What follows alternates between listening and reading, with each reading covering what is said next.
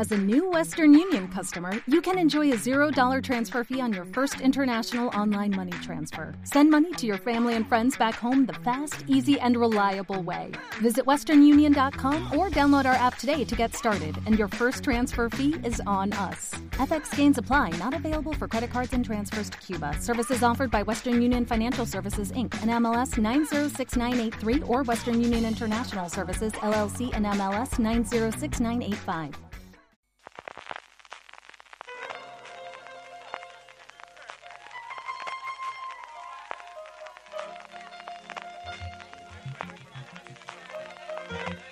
Estás escuchando Fuera de Series con CJ Navas.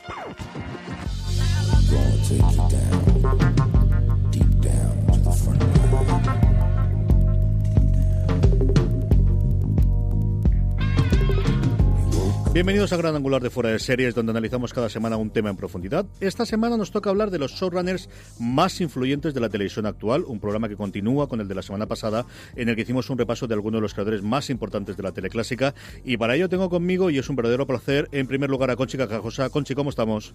Muy bien, buenas tardes. Buenas tardes también a Álvaro Nieva. ¿Cómo estamos, Álvaro? Muy bien. Álvaro, deja, deja de añadir sorranes, no nos caben más en el programa ya. No tenemos sitio para atrás. Dicho eso, lo de Tina Fey tienes toda la razón del mundo y era un fallo imperdonable por mi parte. Eh, y es que, como os decíamos, vamos a hablar, en la semana pasada tuvimos a Marina y a Concha hablando de showrunners, bueno, desde la historia de la televisión a los tiempos actuales. Eh, y la idea era un poquito, bueno, hacer un repaso general, porque yo creo que muchos de ellos, como hicimos en su momento eh, hace no demasiado tiempo con Ryan Murphy, lo suyo es dedicarle un, un programa concreto a cada uno de ellos, pero al menos por ir soltando estos nombres y así también comentamos algunos de los que nos gustan. Tenemos varios apuntados, luego también os quiero hacer una, eh, bueno, que al final dejaros un poquito de tiempo para que habléis de otros showrunners eh, favoritos vuestros, que hablemos, como hicimos también en el otro programa, de los casos españoles, ¿no? Y de, esta eh, cantera emergente de showrunners que estamos teniendo recientemente en España. Pero antes de eso, yo sí quería preguntar a un nivel general, ¿no? Esta es la edad del showrunner, es la edad del showrunner, y cómo está cambiando, aún así, ¿Está cambiando su papel poco a poco con el, con el tiempo en los últimos años también, Conchi? Bueno, yo creo que lo que ha ocurrido es eh, que de pronto la televisión empieza a tener rostro, ¿no? Como decir, sabemos quiénes son los grandes eh, novelistas cuando vamos a comprar un libro, sabemos muchas veces quién es el director o directora de la película cuando vamos a ver una película y, creo que ahora lo que ocurre es que de pronto los creadores de las series de televisión empiezan a tener pues una identidad muy marcada, más allá de lo que ocurra entre bambalinas, que eso ha podido cambiar más o menos en los últimos años, lo que sí ocurre es que ahora cuando se habla de una serie de televisión no solamente te encuentras con entrevistas a los actores, sino también con entrevistas a los creadores que ellos mismos te van contando pues qué han querido hacer, eh, si están contentos con los resultados, si empiezan a avanzar qué va a ocurrir en los siguientes capítulos y de pronto pues se, se, se coloca el foco encima de ellos, ¿no? Y eso pues me parece extraordinariamente relevante porque de alguna manera ellos han, han logrado un carácter y una y una identidad eh, y una visibilidad que eso luego les permite pues quizá tener un margen de, autonomía creativa un poquito mayor dentro de las limitaciones obviamente del propio del, medio televisivo eh, pero también eh, colocarse también como un valor de marca, ¿no? Yo creo que lo que ocurre ahora y en algunos casos de una manera además muy clara es eh, que dentro de este nuevo modelo de marca de la televisión actual, pues los showrunners se han convertido también en una marca que identifica las series, ¿no? Eh, Álvaro, era impensable. Yo, hace 10 años no lo sé, hace 15 desde luego eh, totalmente. Pero esa, como comentaba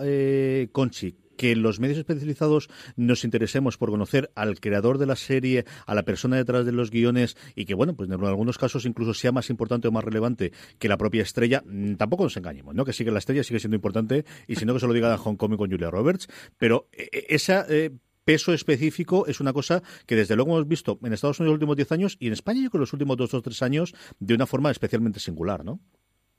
Sí, bueno, al final las portadas de la revista de estilo de vida está claro que van a acaparar los actores y las actrices, pero bueno, también hay otra prensa especializada que está interesada en quién cuenta la historia y sobre todo también esto tiene que venir unido con el debate de, la autoría, de si la serie realmente la hace un equipo. Por ejemplo, en España durante mucho tiempo la autoría parecía que venía más de la cadena o de la productora o de equipo de guionistas que a lo mejor estaban haciendo una comedia y de repente hacían un thriller y de repente saltaban otra cosa muy distinta y últimamente sí que se va intentando pues buscar un poco más la figura de, del autor en televisión aunque en realidad eh, esto lo hemos hablado con yo muchas veces, la serie de televisión es un esfuerzo colectivo en el que es muy difícil atribuir la autoría a una sola persona y tendemos a decir esta es la serie de fulanito, pero es que no solo fulanito, que a lo mejor se está llevando el mérito de un, de un equipo que luego es muy grande. Entonces, una obra audiovisual, cuanto más grande sea, más gente va a meter mano. En una película tendemos a, darle el crédito al director o al guionista, pero en una serie es que hay muchos directores, hay muchos guionistas, hay una persona que supervisa todo, pero digamos que es más difícil atribuirle todo el mérito a esa persona. Demos nombres, demos nombres. A mí hay una figura que me fascina, el por cómo ha conseguido, bueno, cambiar de década también, ¿no? Porque al final, en el último programa, Marina y Conchi y yo hablábamos de eh, el peso que tuvo Stephen Bocco y cómo después de haberlo sido absolutamente todo finales de los 80 y en los 90, en los 2000 desapareció y nunca volvió a tener ningún éxito. Y parecía que con Dick Wolf iba a pasar más o menos lo mismo. Y es cierto que quizás es una figura más de productor ejecutivo clásico, ¿no? Que de, de showrunner. Pero al final, sabes que son una serie del Dick Wolf con Ley Orden y sus múltiples spin-off que se van apagando poco a poco y de repente descubre Chicago y vuelve a estar otra vez en nuestra televisión, Conchi. Sí, bueno, yo creo que Dick Wolf eh, para mí tiene un tiene una importancia capital en, la historia contemporánea de la televisión porque es, el, es uno de los grandes creadores de este modelo contemporáneo de serie franquicia, ¿no? Es decir, que las Ley Orden, pues empezó la Ley Orden original, que por cierto fue de las primeras series que se emitió en, en una época en la que se veían muy pocas series en España, pues se emitía de madrugada, ¿no? Eh, y, que estuvo muchísimos años en antena y que a partir de ahí pues dijo, pues tenemos ley orden, pues unidad de víctimas especiales y criminal intent y la otra y la otra y una en Los Ángeles y otra en otro sitio, ¿no? Y ahora pues que ha tenido la, capacidad el hombre ya cuando parecía que, que pasaba a un segundo plano de, de, reproducirlo eso con, eh, con, las series de, de, Chicago. Sí que es verdad que yo creo que él es más en ese sentido creador de conceptos iniciales y también un poquito como Steven Bosco es también un poquito quizá más creador o, o autor del, primer capítulo y poco y, a partir de ahí ya deja que lleven las riendas no otros otros creadores que sí son en este caso ya se les puede considerar los showrunners de las de las series no yo creo que en este caso no, no es tanto quizá ejemplo únicamente de ser eh, aunque obviamente sobre todo de Ley Orden sí que sí que fue showrunner en las primeras temporadas sino también de esa figura del, del, del producer, ¿no? Del, del productor que tiene muchísimas series en marcha a la vez y que es casi un es casi una, una marca en sí, en sí mismo y, y, que, y, que, tiene esa capacidad de estar desarrollando de manera paralela muchísimas series que cada una de las cuales luego va a tener su propio su propio subrana. Alguien que además toda la vida la ha ligado a, NBC y ahora de repente eh, estrena en CBS en Estados Unidos, aquí la trae dentro de nada o si no lo ha traído ya TNT, eh, FBI, alguien que lleva pues pues es una cantidad de, series una tras de otra, de estas de las que no te engaña Álvaro, que de estas de vez en cuando también, eh, oye, son de agradecer de tú vas a sentarte a ver FBI, ¿qué vas a ver? Pues FBI, leche, no, no, no, no hay mucho más que ¿no? Sí, pero es interesante que Dick Wolf, que podríamos ver eso como una figura de hace muchos años que podría haberse quedado anticuado y no le ha pasado eso. Eh, como tú decías, la saga Chicago ha sabido reinventar un poco la fórmula y Ley Orden Unidad de Víctimas Especiales también dentro de su, de su propia serie se ha ido regenerando y ha sabido estar ahí siempre entre las series más vistas y que mejor le funcionan a NBC. Entonces, eso eh, es plausible y lo que decía Conchi también lo, lo iremos viendo ahora cuando repasemos otros productores como Greg Berlanti o Shonda, pues eso, que, que no son solo productores que son eh, la persona que está al cargo de una serie, sino que son creadores de, de marcas, de universos y, y pieza angular de productoras y de marcas muy grandes. Se adelantaba Álvaro. dime, dime. No, sí, pero precisamente quería apuntar un poco en eso, ¿no? Yo creo que casi podemos distinguir, ¿no? Entre estos productores eh, que van a tener en marcha muchísimos proyectos y, creadores de series que solo van a estar con una serie ahí trabajando, que solo van a estar en pendientes de esa serie y que van a hacer un seguimiento mucho más, podemos decir, directo y que la serie de alguna manera va a ser más representante de su visión creativa eh, personal, ¿no? Pero sí que es verdad que como figura industrial, eh, ser showrunner, insisto, es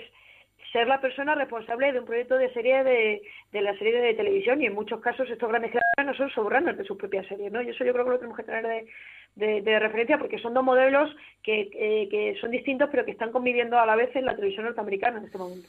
Y, bueno, incluso lo podríamos trasladar también a la televisión española. Eh, por ejemplo, Alberto Caballero, el creador de La que se avecina, durante muchos años le han dicho, bueno, ¿y por qué tú, que tienes tanto éxito con esta serie, no haces otra serie? Y he dicho, no, yo es que quiero estar centrado en esta serie. Cuando acabe La que se avecina, haré otra serie. Y en cambio luego hay otros productores ejecutivos como mm,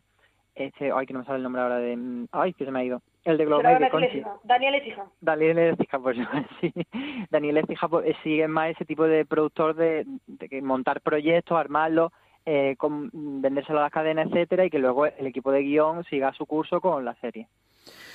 Si hay un ejemplo claro de, quizá esa evolución del showrunner, bueno, también lo tuvimos con JJ Abrams en algún momento, pero, pero desde luego si hay alguien que a día de hoy, a peso simplemente de la cantidad de series, yo recuerdo que me lo dijeron hace demasiado tiempo, digo, no puede ser que lleve tantas en, en andanza eh, su productora, que es lo que esta gente se está convirtiendo, ¿no? En, en al final, eh, nombres a los que poder llevar adelante y poder tener rodearse, es Greg Berlanti, que empezó haciendo Arrow muy poquito, poco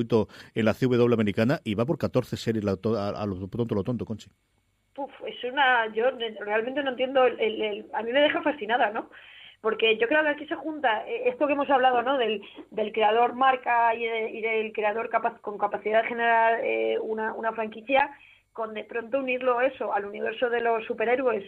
eh, que es inabarcable y que por tanto pues él ha encontrado ahí un filón extraordinario, ¿no? Yo creo que Berlanti también, eh, decir, creo que es un ejemplo de un tipo de supervisión quizá un poquito a veces eh, laxa de, las series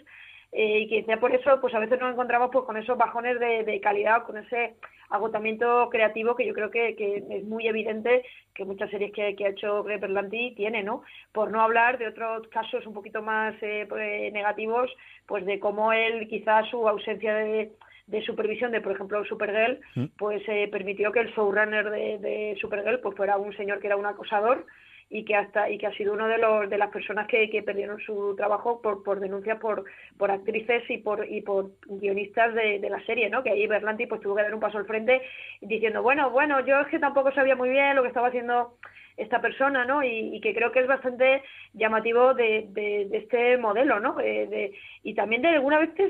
en mi opinión, ¿eh? y por, no, por, introducir quizá un tema un poquito más eh, polémico, eh, el poder que pueden tener ese tipo de, de figuras también para para en este caso incluso eh, eh, cometer pues eh, abusos y, y, tener quizá un, control creativo demasiado exagerado y, un control industrial y de la vida de las personas que trabajan para ellos demasiado exagerados, ¿no? Y un poco aquí ahí yo creo que Greg Berlanti se, se, lavó un poco las manos, ¿no? Con la situación que se estaba produciendo en Supergirl, ¿no? Con una persona además que, que, que tenía clarísimo el peso que tiene, ¿no?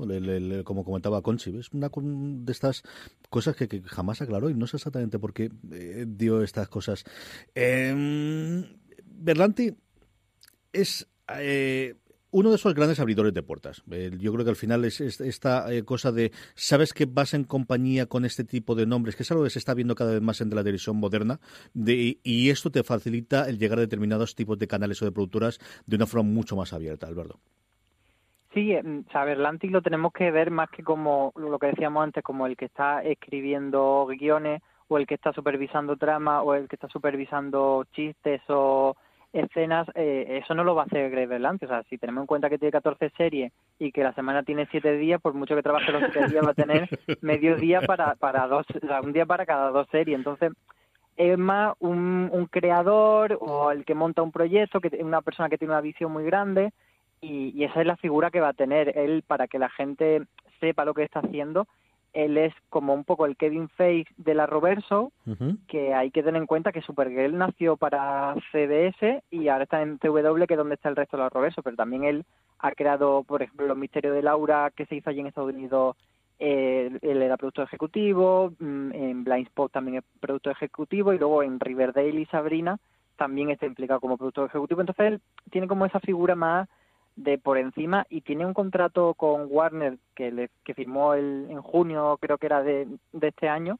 y que era hasta 2024, o sea, ese y por 300 millones, que además una cifra como de, de contratos que solo hace Netflix ese tipo de contratos tan tochos. Entonces, es lo que digo, que es como más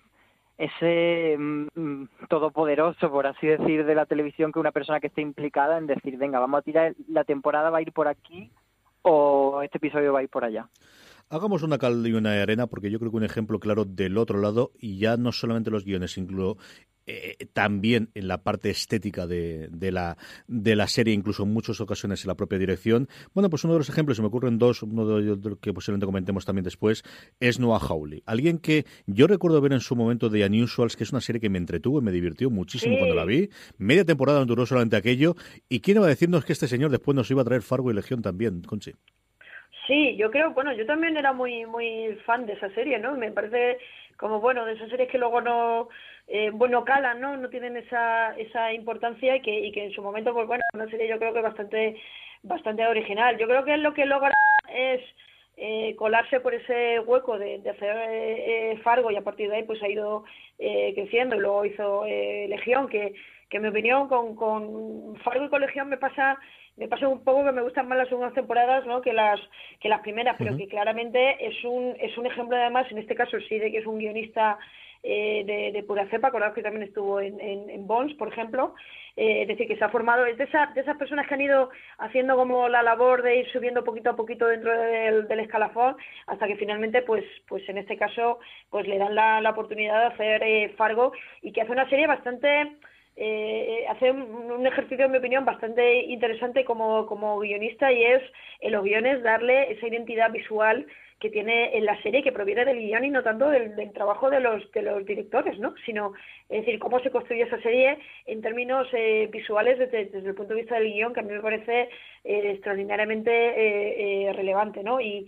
y en ese sentido, pues me parece, para mí, en mi opinión, una de las figuras más, más interesantes que están trabajando actualmente en la televisión norteamericana, ¿no? No, Howley. Y que además trabaja lo justito porque este sí que lo controla absolutamente todo, Álvaro, como comentábamos. Sí, eh, este sería como el ejemplo contrario y, y, corre el peligro porque a todos estos creadores les van a ofrecer muchísimos proyectos porque estamos en una época en la que hacen falta series para 100 plataformas, cada día hay una plataforma nueva, un canal nuevo que hace series y, y es normal que le, le, le, le hagan muchas propuestas, pero bueno, él sí que se mantiene porque está dándole esa identidad a la serie y además es curioso que tanto Fargo como Legión no son universos digamos, creados de cero. Fargo venía de una película y Legión de los cómics, pero él sí que ha sabido darle el sello suyo y siendo dos productos muy diferentes, además, porque no es que te haya hecho un Fargo dentro de Legión, no te ha hecho una cosa totalmente distinta, y pero claro, eh, de un, desde una perspectiva muy concreta, en Legión además eh, separándose de todo lo que se había hecho de superhéroe hasta el momento en televisión, entonces eso es lo que le ha dado a él valor como creador.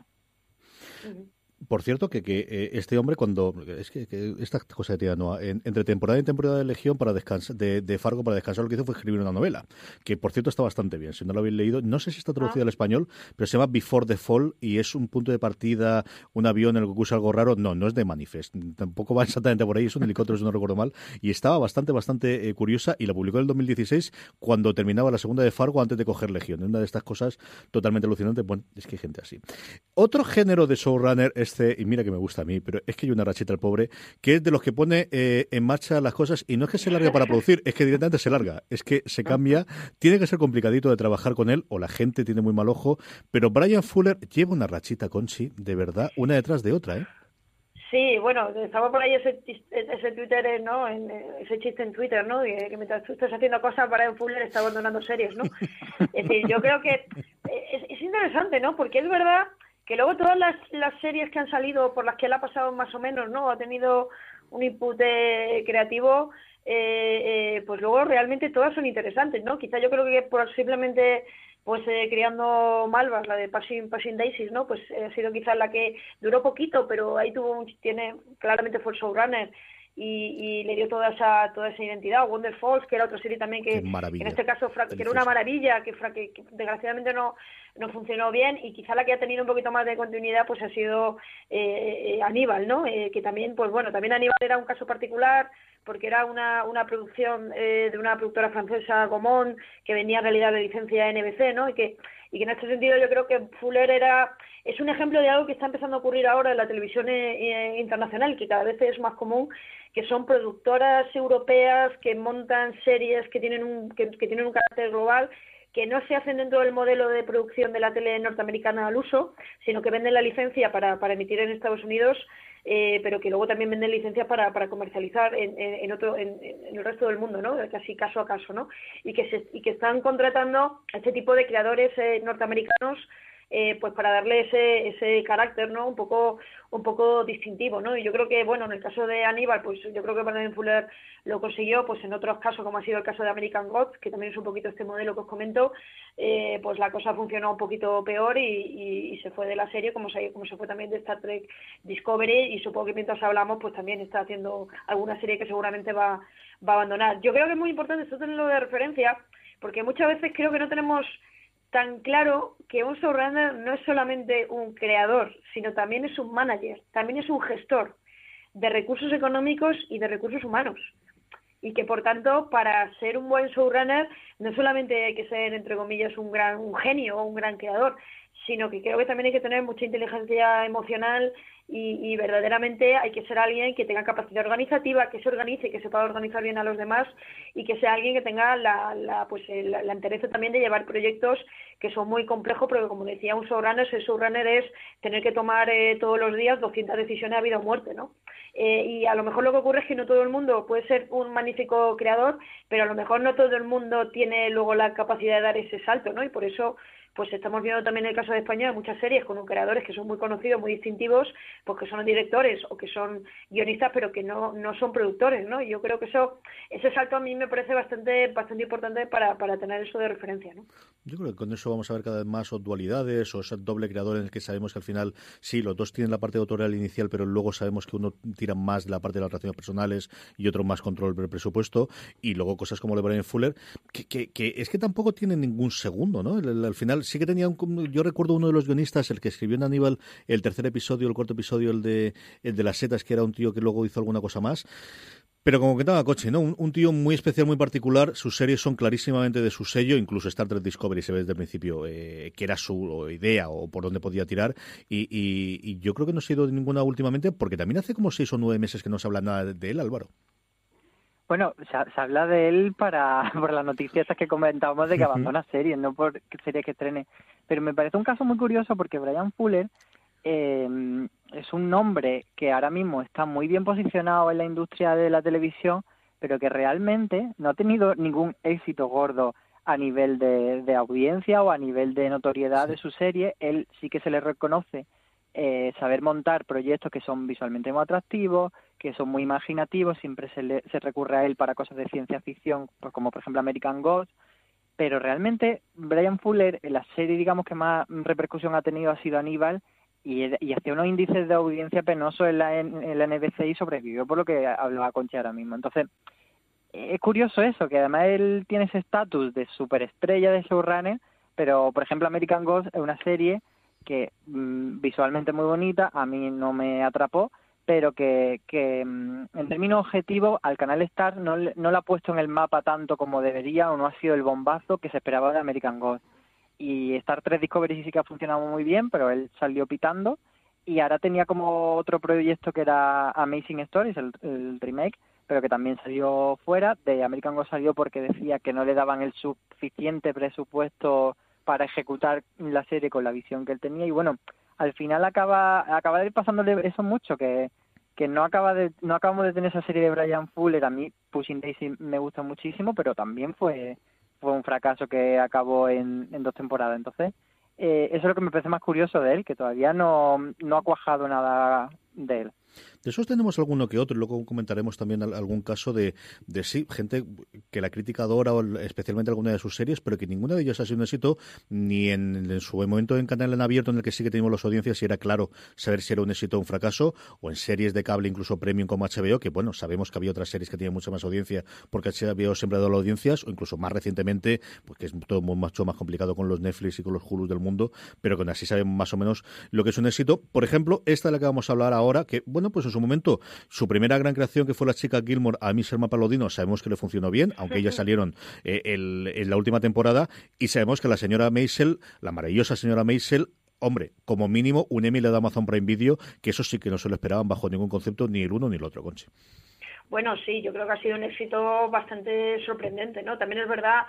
que, yo creo que la serie también ha conectado un poco con, con, el aire de los tiempos, ¿no? Yo creo que no, no se puede obviar, ¿no? Que pues contar esta historia de esta mujer, ¿no? Que rompe eh, eh, con todo eh, y que logra hacerse hueco en un mundo extraordinariamente masculino como es el de los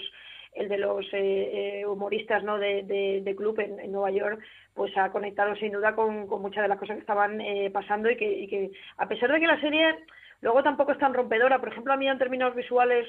eh, pues quizá no, no es tan, eh, tan lograda ¿no? como algunas otras eh, cosas, pero sí que al menos yo diría que, que, en este sentido el Paladino es un ejemplo de mujer que demuestra los límites que tiene la industria norteamericana durante mucho tiempo para las creadoras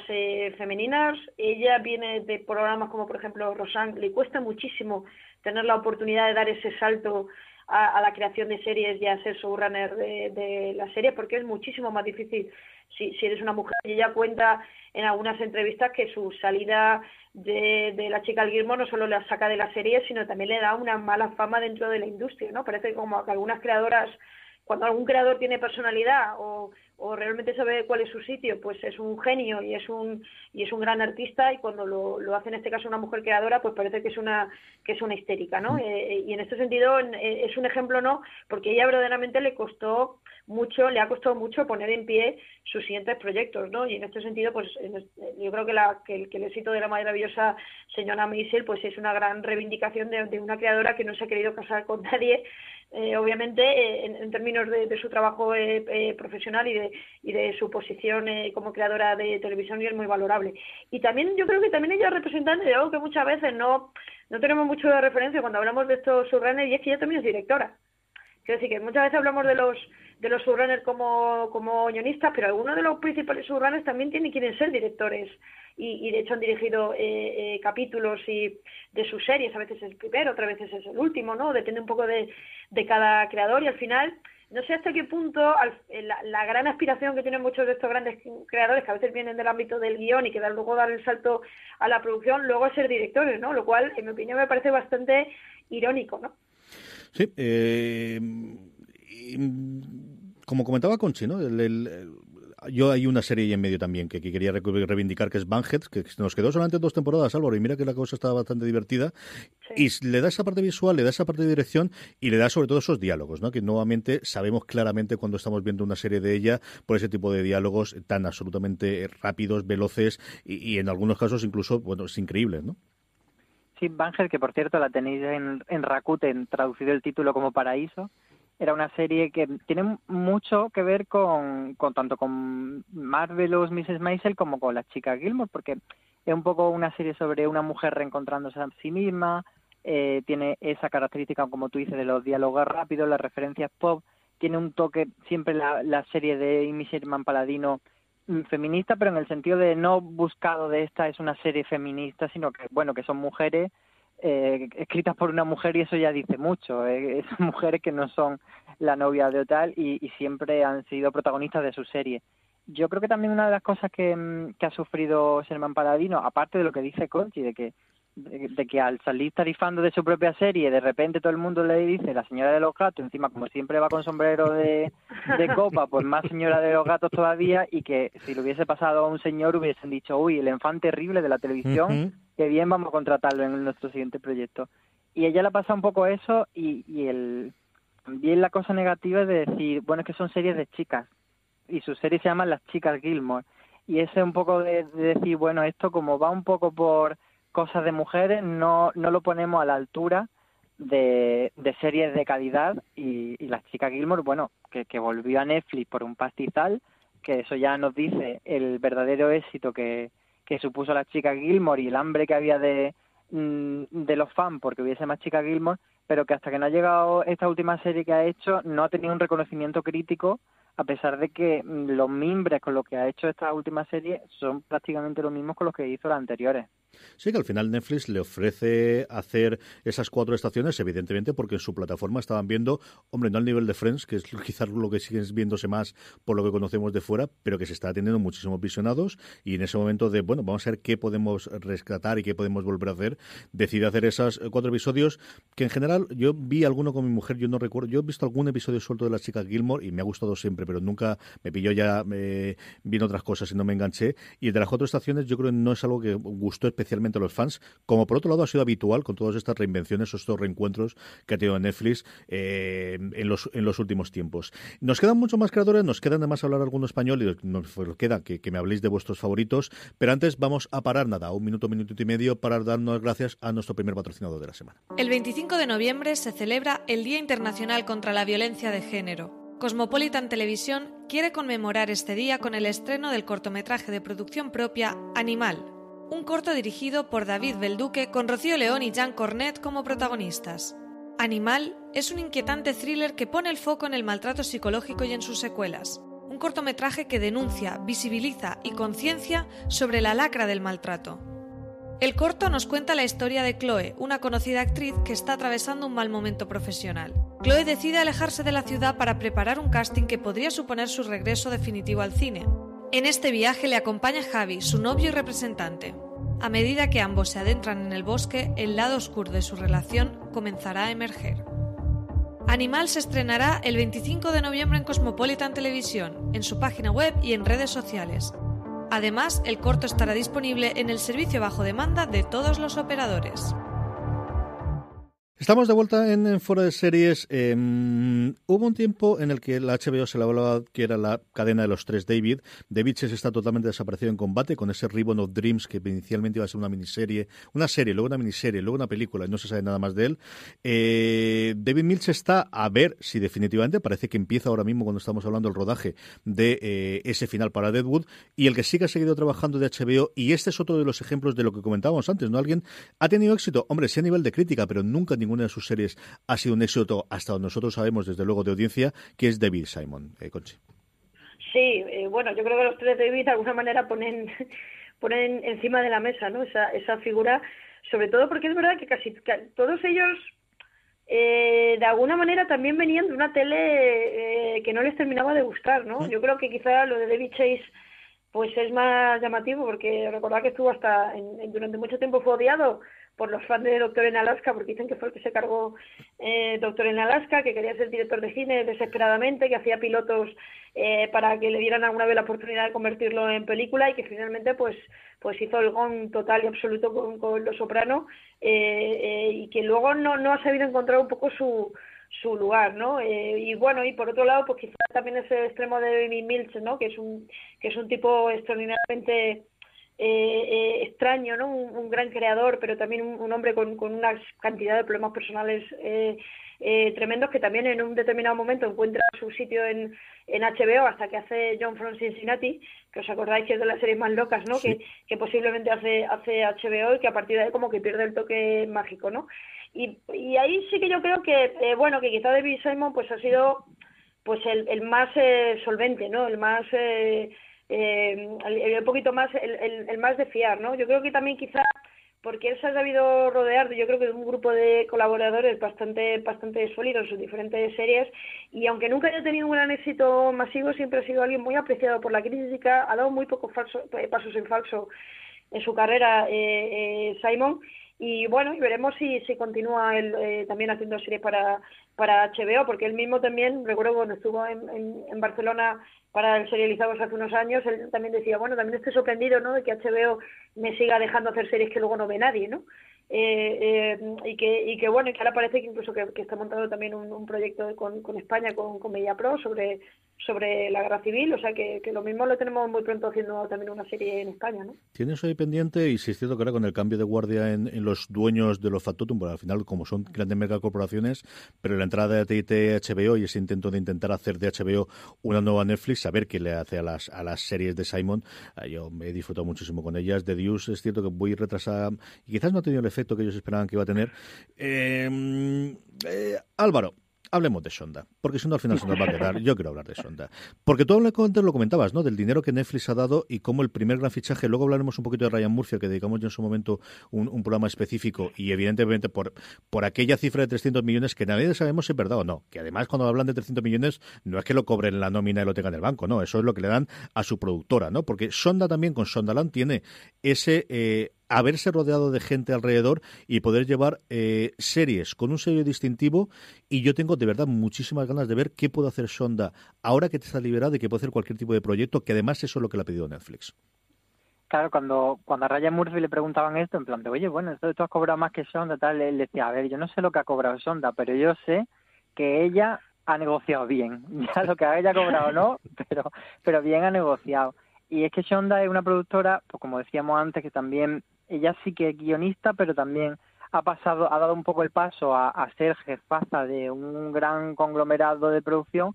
y entonces ella eh, ahora lo que está haciendo, aparte de crear su serie, es dar oportunidades a gente que, que entra dentro de, digamos, de su entorno, pues a guionistas que van destacando dentro de su serie, les da la oportunidad de crear otra, otras ficciones. Dentro de, por ejemplo, las grandes series que conocemos Shonda, eh, cómo, cómo defender a un asesino no es realmente creada por ella, sino que es de, otro guionista, de, de Peter Nowak. Pero, pero ella está un poco entre esas dos cosas. Ahí Anatomía de Grey, pues ella, claro, no lo pisa como guionista desde hace mucho tiempo, porque ella está en manos de otra showrunner. Pero ella empezó eso con, bueno, hizo varias películas, entre ellas la peli de Britney que se llama Crossroads y Princesa por Sorpresa 2, que son como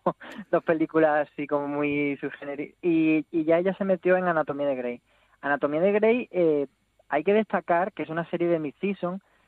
y que hoy día ser una serie de mid-season no es tan complicado porque sí que mm, estamos en, en esta dinámica de series de 13 capítulos, como ya no tenemos esa, pero antes, cuando nació Anatomía de Grey sí que era como las series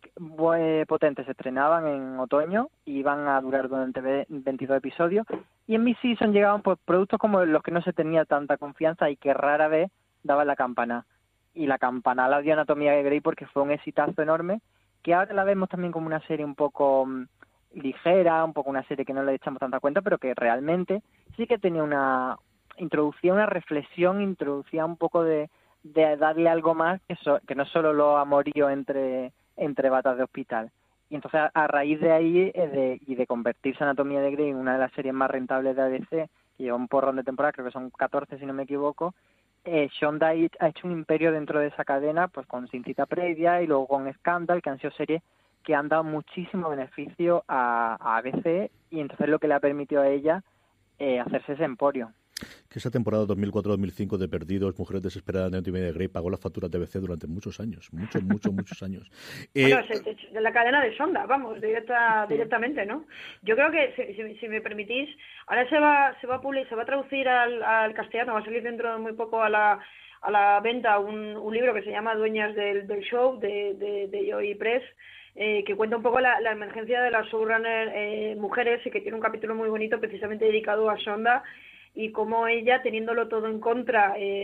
eh, logra colocarse con esa potencia eh, en, como gran creadora de la tele norteamericana, pero sobre todo, como decía Álvaro, que, me gusta mucho cómo utilizado el término, como gran jefa, ¿no? y que a pesar de no estar en el centro del proceso creativo a veces de todas las series, todas las series son de Sonda. Y el hecho de que ella asimismo le, le diera como nombre a su productora, Shonda Land, yo creo que también marcaba un poco eso, ¿no? Esa, esa, labor de, de, marca que ella le, le, ha dado a su, a su trabajo y a, toda, y a todas las series que van haciendo, eh, en muchos casos, gente a la que ella va a dar oportunidades de, de poder crecer dentro de la, de la industria y, crear su propia series y ser showrunner de, de sus series. A mí personalmente me parece una figura extraordinaria, Sonda Rhimes. Yo sé que Álvaro quería hablar, aunque luego tengamos varios para que hables de final, pero sí, porque además ha sido un fallo imperdonable por mi parte de Tina Fey, que quizás en los últimos tiempos ha sido menos, se, ha hablado menos de ella, pero es otra de las grandes creadoras justo de ese finales de, de, los 2000 y primeros de esta década también. Es que Tina Fey mmm,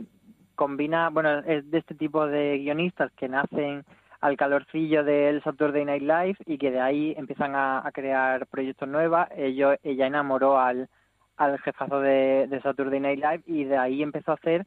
y una de sus primeras creaciones, bueno, ella pero bueno, primero hay que decir que hizo Chicas Malas, que eso es mucho, el guion le corresponde, y también ella ha combinado la parte de guion con, con ese rollo de actriz guafea, perdonarme el término, pero bueno, quedaba muy bien ese, mm, ese perfil de pues, en películas como Noche Loca, Mamá de Alquiler, etcétera, que realmente nunca han estado a la altura del talento de Tina Fey pero lo interesante ha sido que ella sí que ha sido una gran guionista y creó Cirti Rock, que ha sido una de las comedias más aplaudidas de los últimos años. Luego con Unbreakable Kim Smith y Great News es verdad que y Great News es verdad que no ha estado pues tan a la altura o que no han tenido tanta resonancia, sin ser malas series, por cierto, pero es que lo de City Rock fue muy grande y, duró mucho tiempo y, y, creo también mucha escuela de guionistas dentro de, la propia serie. Y, y, sobre todo también marca la, en gran medida no la, la dificultad que, que, y cómo se han tenido que abrir paso las mujeres dentro del ámbito de la comedia no que es que son como como creadoras y como responsables creativas no eh, que ha sido mucho más difícil que en otros muchos eh, eh, ámbitos no es decir que todavía Saturday Night Live todavía hay mucho run run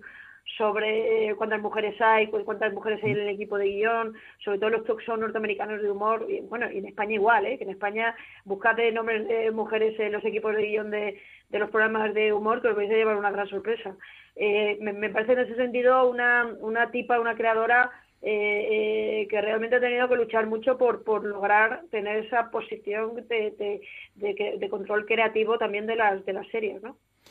Yo creo que no podemos eh, terminar eh, este repaso y luego, como os comentaba, diremos nuestros eh, favoritos o lo que se ha quedado en el tintero y hablaremos un poquito de, cómo está la situación en España, sin nombrar dos personas en, las antípodas del tipo de producción que hace,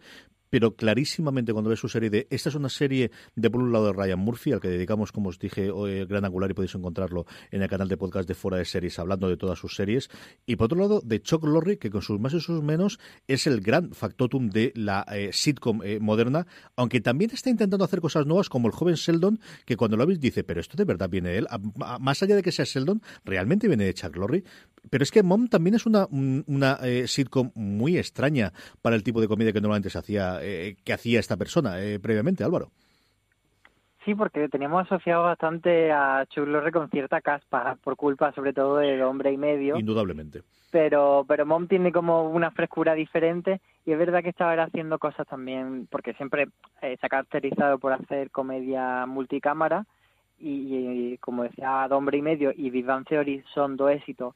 ingentes que le han colocado y entonces él por mucho que, que no sean series de crítica él siempre va a tener las puertas abiertas de, de cualquier cadena. Con Netflix está haciendo bastantes cosas aunque no tenga uno de esos grandes acuerdos en exclusividad quizás no se ha querido atar. Y ahora va a hacer una serie precisamente con ellos que se llama el método Kominsky que no sé por qué Netflix no está prácticamente eh, promocionando eh, y eso que tiene a Michael Douglas como, pro, como protagonista, que es un poco la serie como el Grace and, and Frankie, de, pero con hombres, una sí. cosa así. Veremos a ver por dónde sale. También hizo Disjointed, que es una serie de Kathy Bates eh, fumando porro. Esa es, yo creo, la premisa. Pero sí que él, él eh, un, un, un, equivalente a comedia de esas multicámaras con, con una fórmula muy concreta que han funcionado muy bien. Conchi. Sí, bueno, a mí yo confieso que la, su serie, con, con, su serie no termino muy bien de, conectar, ¿no? Pero, pero sí que es verdad que al final lo que hemos visto en los últimos años es en esta especie de pérdida de relevancia, ¿no? De la comedia como gran eh, históricamente la comedia era el gran género de la televisión eh, norteamericana, era lo la gente se hacía rica era haciendo comedias, ¿no? Y no haciendo no haciendo dramas y los grandes creadores de franquicias eh, pues han sido históricamente pues eh, creadores de comedia no y no y no y no creadores de drama no y en este sentido yo creo que él ha tenido esa capacidad de hacer series eh, un poco contracorriente porque es verdad que eso que decía Álvaro no le falta razón no es un poquito casposilla no alguna de las series eh, que ha hecho, pero yo creo que también porque él ha renunciado a intentar hacer este modelo de nueva comedia improvisada o, o, con, o filmada o, o experimental o que sea un falso documental o que es decir yo creo que él yo creo que él ha seguido practicando ese modelo de comedia eh, tradicional para un público más o menos familiar y le ha ido bien y, a lo, y al final pues este modelo pues tan tradicional de lo que de, de, cómo se ha hecho las comedias siempre de toda la vida en la en la televisión norteamericana pues pues se ha demostrado que sigue teniendo la capacidad de conectar con, con las audiencias no y eso me parece que es muy valorable por, por decir como como una figura que al final demuestra que bueno que algunas cosas que se hacen como se han hecho siempre pues siguen funcionando no Álvaro, estos son más o menos lo que teníamos, pero yo sé que tú quieres hablarme de muchas más creadoras, de muchos más creadores, de muchos más y más eh, showrunners. Bueno, yo quiero hablar de una creadora que normalmente cuando hablamos de showrunner no, no es de las que primero se nos viene a la cabeza, que es Martin Oxon. Eh, Martin Oxon empieza de guionista sobre todo en Buffy y en Ángel y llegó incluso a ser showrunner de, de Buffy. Y es curioso porque mmm, de ella eh, nacen muchas cosas buenas de Buffy que normalmente eh, atribuimos directamente a, a Joel Whedon. Entonces, esto es un poco lo que hablábamos antes, que una serie, por mucho que el creador sea Joel Whedon, eh, no siempre es la serie de Joel Whedon, no es el, el, el autor o el que se debería llevar el mérito. Y ella, eh, su, su carrera no ha sido, o sea, ha sido mucho tiempo guionista de muchas series, pero ha destacado sobre todo por ser una figura que en Estados Unidos se llama consulting producer, que es un poco la persona que viene a arreglar los desaguisados, para que nos entendamos. Es una persona, o sea, en Estados Unidos los guiones de los episodios los firma una persona, pero normalmente siempre hay un equipo que, que arma la trama de la temporada, que arma un poco por dónde van a ir las cosas, y entonces esa es un poco la figura del consulting producer. Y ya ha estado desde Anatomía de Grey, Prison Break, incluso Mad Men, estuvo en Glee. Y entonces es un trabajo que no llama tanto la atención ese, esa parte de producción, pero que es muy destacable. Y luego donde ella sí que ha, mm, ha destacado más ha sido con Unreal, que fue co-creadora, junto a Sara Gertrude Sapiro, que era una, una persona que venía de hacer de Bachelor, que era, digamos, este tipo de realities en el que se inspira la serie. Entonces hicieron ese equipo de que Sara traía un poco la experiencia y Martin la experiencia de guion y de la experiencia de crear la serie. Entonces hicieron un tándem muy interesante y luego Martin Oxon últimamente sí que está destacando un poco más como creadora, hizo Dietland y, y sobre todo destaca por Heridas Abiertas, que sí que ha sido ella la que ha sabido ese material que mucha gente tenía ganas de llevar a televisión, pues ha sido la que ha sido capaz de darle forma para HBO. Yo, creo que Martin Oxon eh, a veces en, estos meses a mí me ha parecido muy llamativo porque ha llegado a tener hasta cinco series en marcha en diferentes capacidades, ¿no? Eh, que es bastante extraordinario y no se le ha dado, yo como, como por me ha parecido muy interesante, ¿no? Y, le, y le doy las gracias también a Álvaro por haberla, por haberla incluido porque no se le ha dado toda esa eh, pues toda esa atención que yo creo que se merecía, ¿no? Pues es verdad que no todas las, obviamente, entre heridas abiertas y código negro, pues nos interesa mucho más heridas abiertas por, por varios motivos, pero oye, que tener cinco series a la vez en la tele norteamericana de, productora, de, guionista o de creadora en diferentes capacidades me parece un hito eh, bastante extraordinario. Y yo creo que ella también encarna ese modelo de, de, de, persona que tenía inquietudes también fuera de la televisión. Acordaros que ella hizo una de las primeras películas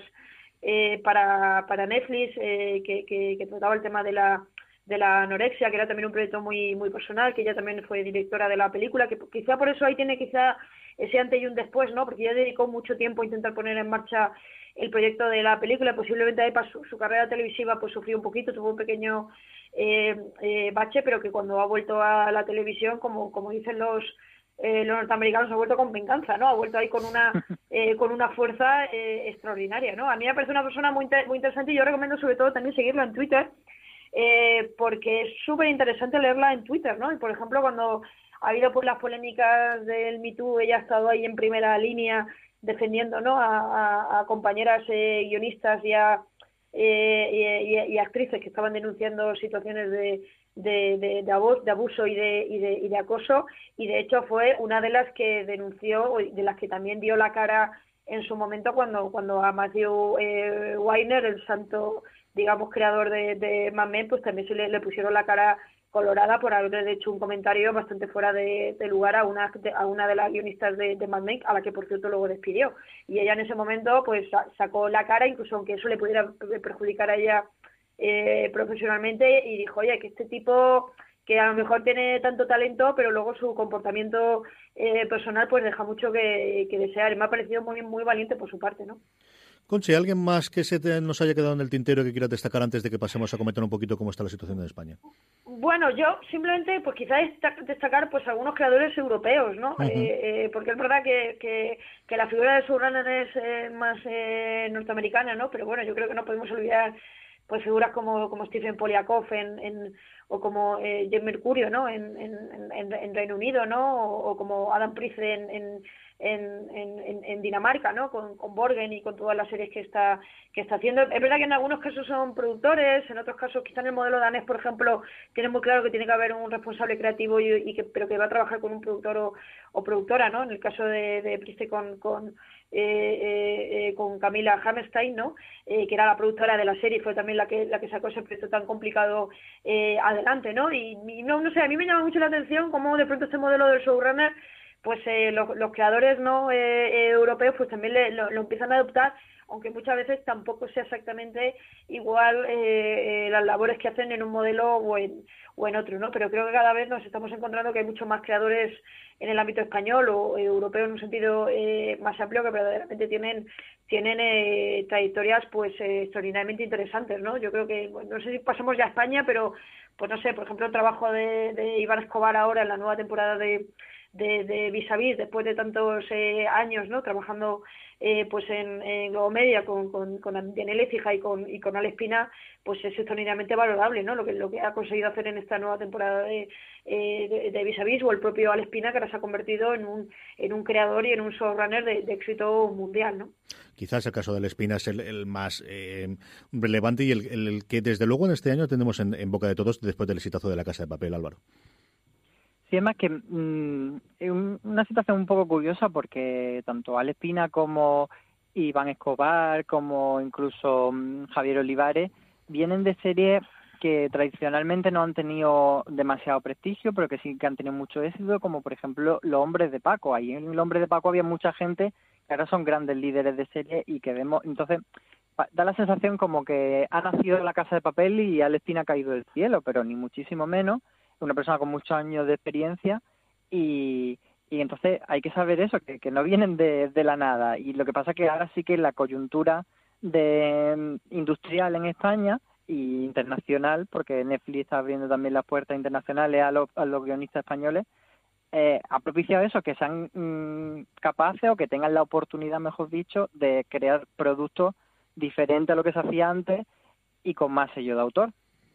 No, los hombres de Paco es nuestro expediente X totalmente, ¿no? Con sí, la cantidad de gente que ha salido ahí, ¿eh? No, no, y, es verdad. Y yo, yo que sí, que yo creo que el hombre de Paco es una serie bastante más interesante a veces lo que lo que eh, lo que a veces se, nos acordamos de ella, ¿no? Yo creo es verdad que cuando se ponen en marcha estos grandes eh, proyectos internacionales, los que también los que salen fuera son los creadores, ¿eh? Y los que les invitan y los que tienen que presentar los proyectos son los creadores, porque eso es lo que está establecido a nivel internacional, ¿no? Y en este sentido quedaba un poco raro que a veces cuando algunos proyectos eh, desarrollados en España se presentaban fuera, que de pronto no hubiera nadie que, pudiera hablar desde de, la serie, ¿no? Desde el ámbito creativo, ¿no? Yo creo que ese, ese salto, pues lo hemos, eh, lo, estamos viendo ahora, pues también como con, las series de, eh, de por ejemplo, de, de, Movistar, ¿no? Donde de pronto sí que le están dando, pues ese peso, ¿no? O a, los creadores o la propia Media Pro, ¿no? Que de pronto apuesta cuando va a continuar eh, vis a vis para, para Fox, con, darle ese protagonismo también como, como co-creador y como showrunner de la serie Iván Escobar, que está en todas partes y cuando la serie se presenta en todas partes, ¿no? Y eso, y ese, ese carácter distintivo que se da, eh, me parece que es, muy, importante, sobre todo para pensar porque si eso no existe, que si la serie no tienen una, una identidad creativa clara, aunque siendo siempre una labor de equipo, que eso es muy importante que siempre esté de referencia, eh, las series no van a tener capacidad de conectar internacionalmente, ¿no? Y eso, eh, por, la, por la cuenta que le trae, podemos decir a la tele en España, eh, pues eh, yo creo que, ha sido también una labor de, aprendizaje, ¿no? También porque creo que, por ejemplo, esta figura de creadores que ponen en marcha sus propias productoras y que por tanto tienen un ámbito mayor de, de, de, autonomía y sobre todo de visibilidad, ¿no? que es un poco también lo que hacen pues eh, eh, eh, Ramón Campos y Teresa Fernández Valdés con, con, con, con Gemma Neira y con Carlos Sedes, ¿no? que son como sus dos lugartenientes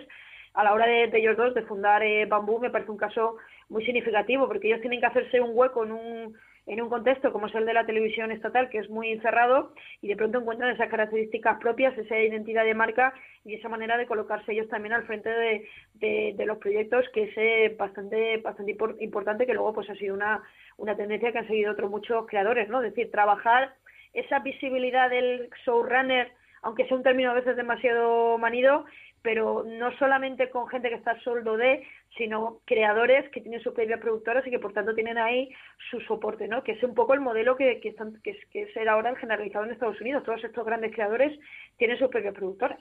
Eso me parece un elemento, aunque trabajen dentro de otra, de un gran estudio, pero siempre tienen, al final de la serie ves el logo eh, ves el, cartel de, su productora que les está identificando también como, como, eh, como un ámbito de, autonomía, ¿no? Y eso me parece que ahí eh, la afición española ha dado en los últimos tiempos pues casos muy importantes como con Javier Olivares con Cliffhanger o, o Al Espina pues con, con la productora con la que ha hecho La Casa de Papel que es Vancouver Media, ¿no?